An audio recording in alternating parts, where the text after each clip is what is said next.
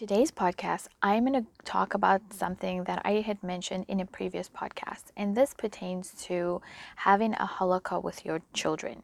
Now, I just want to give the definition of a halaqa. It's an Arabic word which means circle or ring, and it's an Islamic form of a religious gathering or meeting for the study of Islam and Quran.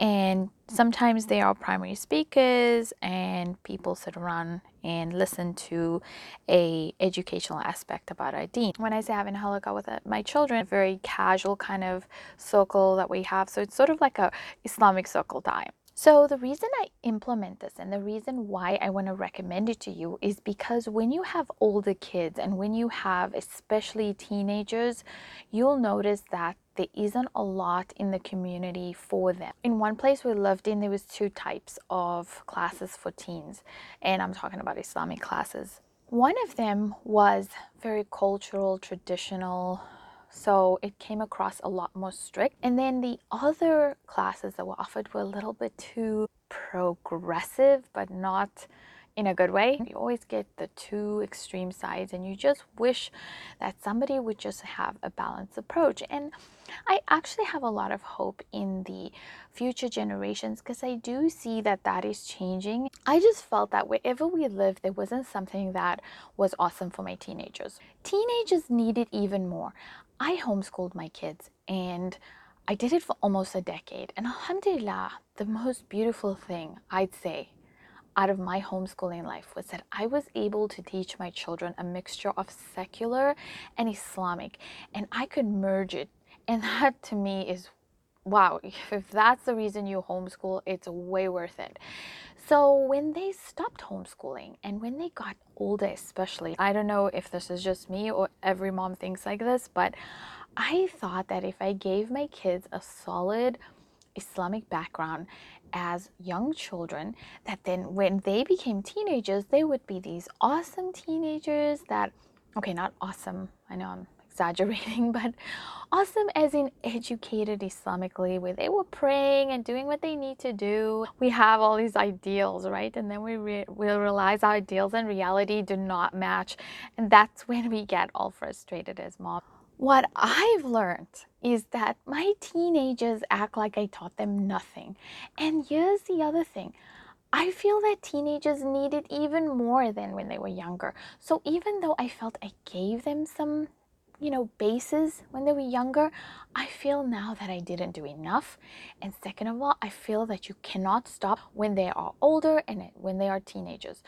So I started to get worried because I noticed that my kids were starting to say things that I did not like or approve of. They needed more guidance.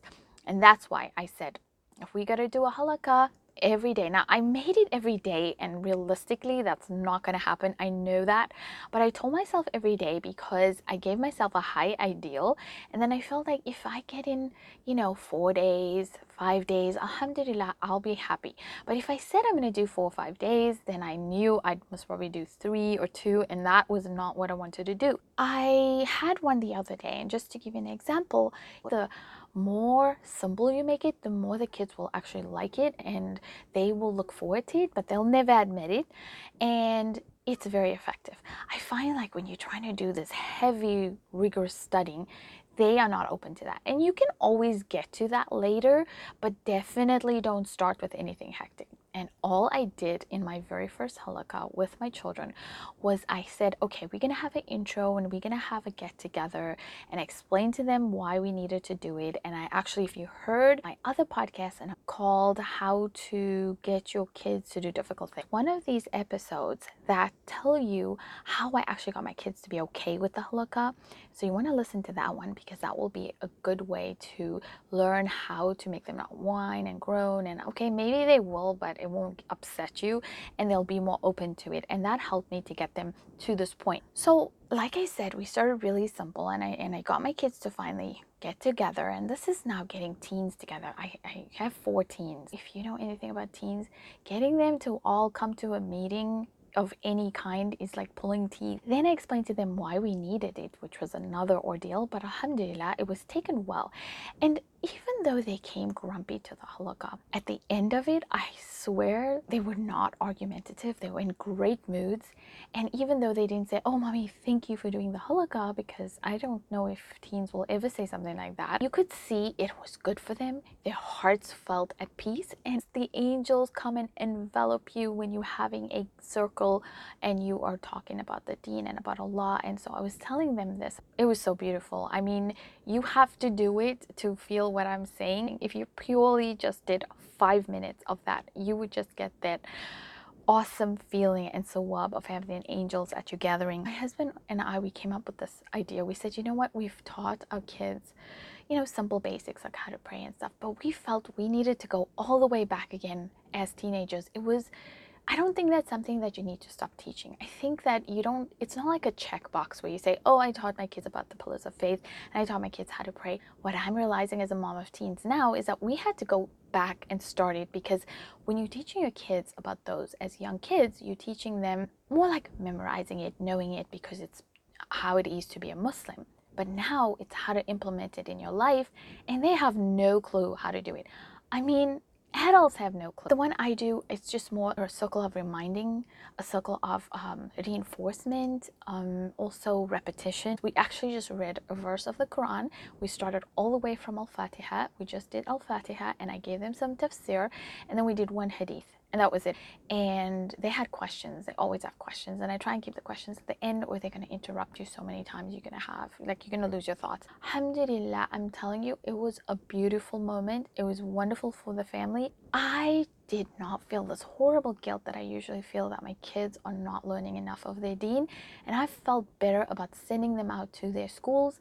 And I felt better about putting them out there in the world, because I said, if I am giving them that base, then inshallah the rest is dua and leaving them to Allah. This relief that I cannot express to you, but you would feel if you started doing something similar to this, where you felt that you were helping your kids to just remember. You know, like I said, it's just really casual. If you need an extra boost, you can always have it in winter. Put a tray in the middle and everyone grabs a cup of hot chocolate, or if it's summer there and it's really hot, you can have lemonade or whatever your family likes to do. You just have some tea and biscuits. I've tried all these kind of things and it's really successful. Sometimes it makes it a little hectic when you bring food into it, but whatever can get them there, you do that, because the aim is to get them to listen. And this is my number one tip about having a halaqa for your kids, is please keep it simple and short. Do not make it a lecture. Oh, and do not yell, and do not scream, and do not have attitude or insult or criticize, because you want to bring a positive feeling to this class. You want to bring a positive feeling to Islam. Just make it a rule that no phones, they need to concentrate. And yes, there was commotion because it's 6 kids and 4 of them are teens. So you can imagine everyone's got something to say. I would just stop what I was saying and I would fold my hands and would just look down. And I remember also saying, I will continue when you guys are finished. I also set a time. I said, this halaqa, the first one, will be a little longer than usual, but I can promise you that it will be short. And every time they interrupted me or did some commotion, I said, I'm just letting you know that I'm trying to keep this halaqa short, but you are taking time. So I would remind them that they are making it longer than it is. So I hope this helped you to just know how to introduce a halaqa into your family, and especially with your older kids or your teens.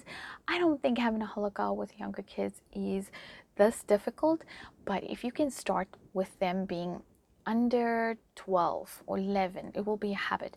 But unfortunately, I got out of the habit when I stopped homeschooling, so I felt like I had to restart it, and it wasn't that easy.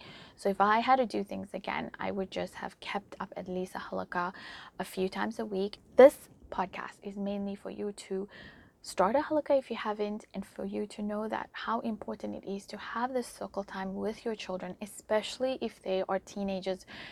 They need you more than when they were younger, as far as the spiritual aspect and as far as communicating and reminding them.